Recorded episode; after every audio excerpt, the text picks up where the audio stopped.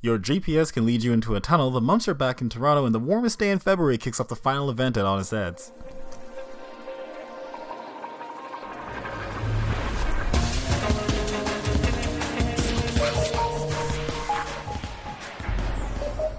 So apparently this guy was following his GPS, and I can't tell you if it was one of those ridiculously high-priced ones at Best Buy, or if he was using Google Maps, or God forbid Apple Maps, but whatever he used, it led him into the streetcar tunnel used by the 510 and the 509.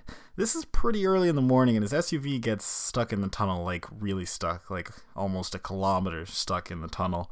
His thirst fought when his car gets stuck. You better run.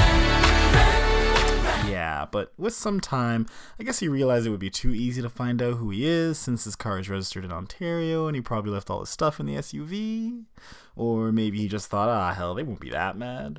And this is when he strolls back onto the scene and blames the GPS for getting him stuck there. Now, I wonder how long he's been in Toronto, because a kilometer in a streetcar tunnel is pretty damn long to realize you shouldn't be there. I feel like he realized where he was, but then realized it was just a one-way drive, and it was too late to turn back once he got stuck, and he probably just went, hell. 6 hours of delay later, the SUV is freed by a specialized crane, and for the 6 hours of eliminated streetcar service along the busiest route of Toronto during rush hour, $425 fine. At least the TTC can recover some of his lost Presto revenue. The mumps are back. Hide the women and children. 17 people have been affected. I mean, that's over 400% more cases than public health sees per year. Are you 23 or younger and born in Canada? Does your family believe in inoculations? Then just sit back and let the mumps eliminate the poor unfortunates who didn't get a shot. Apparently, there is a link to the mumps and some bars in Toronto, but it's not the bars. It's what's happening at the bars. You gotta be careful, everybody. Stop sharing drinks. If you want to get that girly drink, buy that girly drink. A beer in the dark won't make you popular. Don't share cigarettes. Or, reduce the amount of sharing by charging the ones that you share. It's still sharing if you make a profit, and you can filter out the undesirables. It's a win-win.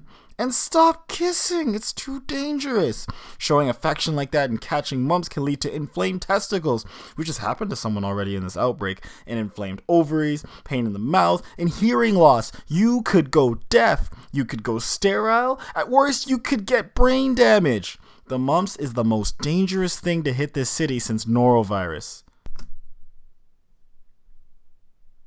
Okay, so now that I've done the typical media scare, let's be real.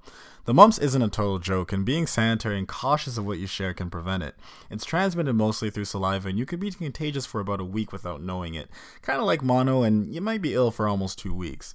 Though the bars have been mentioned, don't blame the bars in Toronto. It's the social habits at the bars that you gotta watch out for. Be careful of what you consume, though, and how you consume it.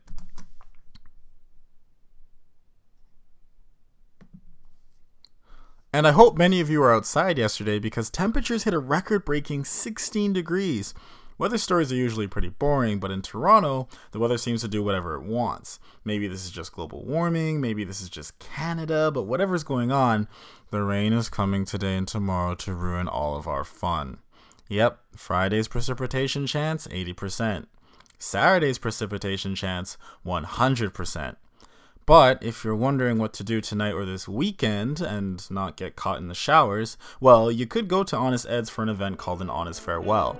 An Honest Farewell is a 4-day city festival honoring Toronto's beloved bargain basement Honest Ed's. It kicked off yesterday at 6 p.m. and it'll be over by Sunday at 6 p.m. so check out the exhibition, enjoy some refreshments, and have a fun time at one of the most beloved city landmarks in Toronto. That's your 6x6 for Friday. Thanks for listening. As usual, links are in the description, and by the end of next week, we'll be rolling out a blog where you'll be able to see interesting stories we find about Toronto across the net.